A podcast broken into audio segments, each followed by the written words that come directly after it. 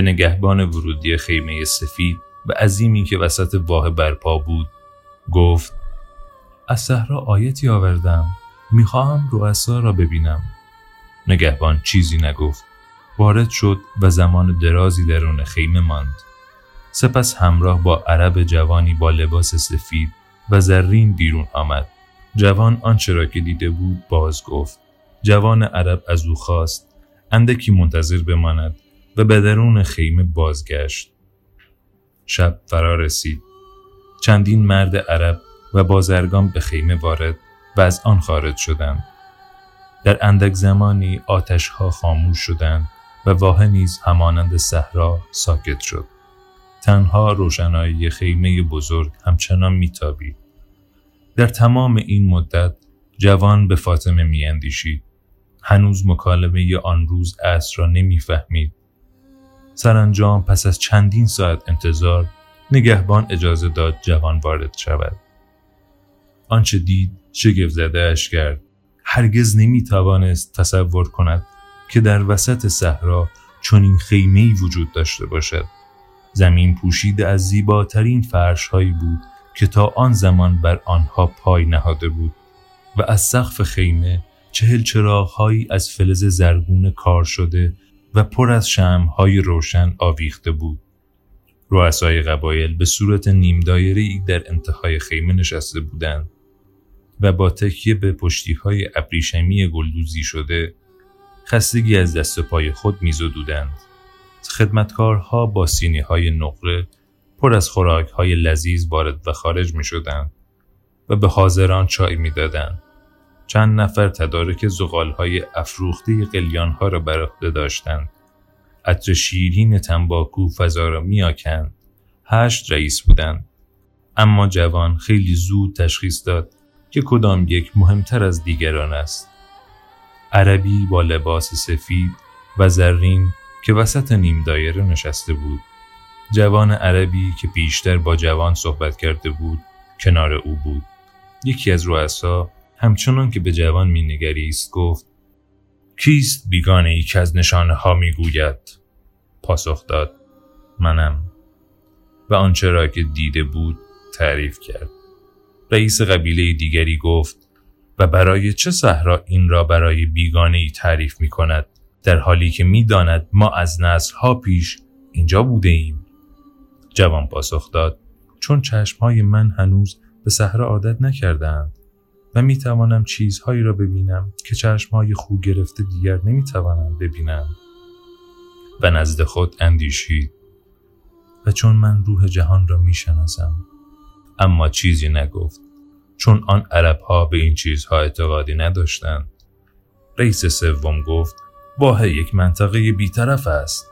هیچکس به یک واه حمله نمی کند تنها آنچه را که دیدم گفتم اگر نمی‌خواهید باور کنید هیچ کار نکنید سکوت ژرفی بر خیمه مستولی گشت و به دنبال آن گفتگویی پرهیجان میان رؤسای قبایل در گرفت. با لحجهای به زبان عربی صحبت می‌کردند که جوان نمی‌فهمید.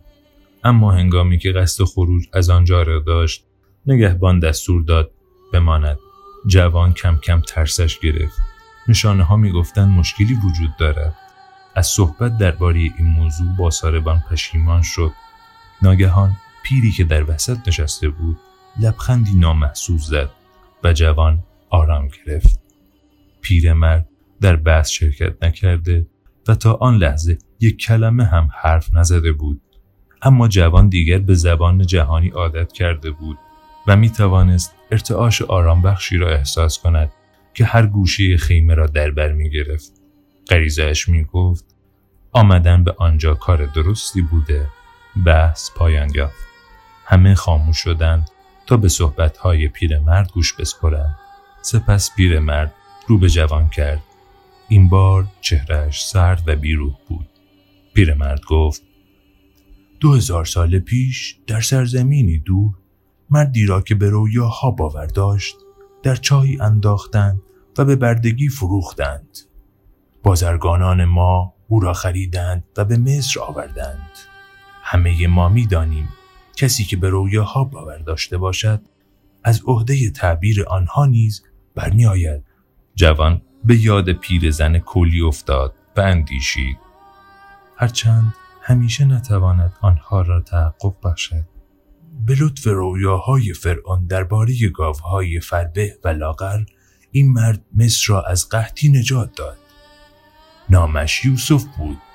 او نیز همچون تو بیگانه ای در سرزمینی بیگانه بود و میبایست کم و بیش همسن و سال تو باشد. سکوت ادامه یافت. دیدگان پیرمرد همچنان سرد بودند. ما همواره از سنت پیروی می کنیم در آن دوران سنت مصر را از قحطی نجات داد. و آن را به ثروتمندترین ملت ها تبدیل کرد. سنت می آموزد که انسان ها چگونه باید از صحرا عبور کنند و دخترانشان را شوهر دهند. سنت می گوید واحه یک منطقه بیطرف است چون هر دو طرف واحه هایی دارند که آسیب پذیر هستند. هنگام صحبت پیرمرد هیچ کس چیزی نمی گفت اما سنت چونی می گوید که به پیام های صحرا باور داشته باشیم. هر آنچه می دانیم از صحرا آموخته ایم پیرمرد علامتی داد و همه عرب ها از جا برخواستند جلسه پایان یافته بود. قلیان ها خاموش شدند و نگهبانان خبردار ایستادند. جوان برای رفتن آماده شد. اما پیرمرد بار دیگر سخن گفت. فردا قانونی را می شکنیم که می گوید هیچ کس در واحه نمی تواند سلاح حمل کند. تمام روز در کمین دشمن می مانیم. هنگامی که خورشید در افق فرو رود مردان سلاحهای خود را به من پس خواهند داد. برای هر ده دشمنی که کشته شود یک سکه زر خواهی گرفت. اما هیچ سلاحی نمی‌تواند بدون آنکه جنگ را تجربه کند از جایگاه خود بیرون بیاید. سلاح نیز همچون صحرا هوسران است. و اگر به این عادت کنیم بار بعد ممکن است در شلیک کردن امساک کنیم. اگر فردا هیچ کدام از آنها به کار نروند دست کم یکی از آنها علیه تو به کار خواهد رفت. وقتی جوان آنجا را ترک کرد واه تنها با نور ماه بعد روشن شده بود. 20 دقیقه تا خیمه خودش راه بود و به راه افتاد. از رخ دادن حراسان بود. در روح جهان شیرجه رفته بود و زندگیش را در گرو باور آن گذاشته بود. میثاق سنگینی بود. اما از همان روزی که گوسفندانش را فروخت تا به دنبال افسانه شخصیش برود میثاق سنگینی را پذیرفته بود به همان گونه که ساربان گفته بود فردا نیز به اندازه هر روز دیگری برای مردن خوب بود. در همه ی روزها زنده بودن یا ترک کردن جهان ممکن بود. همه چیز تنها به یک واژه وابسته بود. مکتوب. در سکوت راه می‌رفت. پشیمان نبود اگر فردا می مرد به خاطر آن بود که اراده خداوند نمی‌خواست آینده تغییر کند. اما می بایست پس از عبور از تنگه کار کردن در یک بلور فروشی شناختن سکوت صحرا و آشنا شدن با فاطمه میمرد. هر لحظه از روزگار خود را با تمام شور آن زیسته بود. از همان هنگام که خانه را ترک کرده بود از مدتها پیش اگر فردا میمرد چشمهایش چیزهایی بیشتر از هر چوپان دیگری دیده بود و به این افتخار می‌کرد. ناگهان صدای قرشی شنید و با وزش بادی ناشناخته یک باره روی زمین افتاد. گرد و غبار همه جا را فرا گرفت و ماه را پوشاند. در برابرش اسب سفید عظیمی بر روی پاهای پسینش ایستاده بود و شیهه می‌کشید جوان به سختی می توانست آنچه را که رخ می‌داد ببیند. هنگامی که گرد و غبار اندکی فرو نشست دچار خوفی شد که پیش از آن هرگز تجربه نکرده بود. بالای اسب سواری سراسر سیاه بوش با شاهینی روی شانه چپش نشسته بود دستار و نقابی داشت که تمام چهرهش را می پوشند و چشمهایش به زحمت دیده می شدن. به فرشته پیام آور صحرا می نمود اما حضورش نیرومندتر از تمامی انسانهایی بود که در زندگی شناخته بود سوار بیگانه شمشیر عظیم خمیده ای را از غلاف آویخته به زینش بیرون کشید.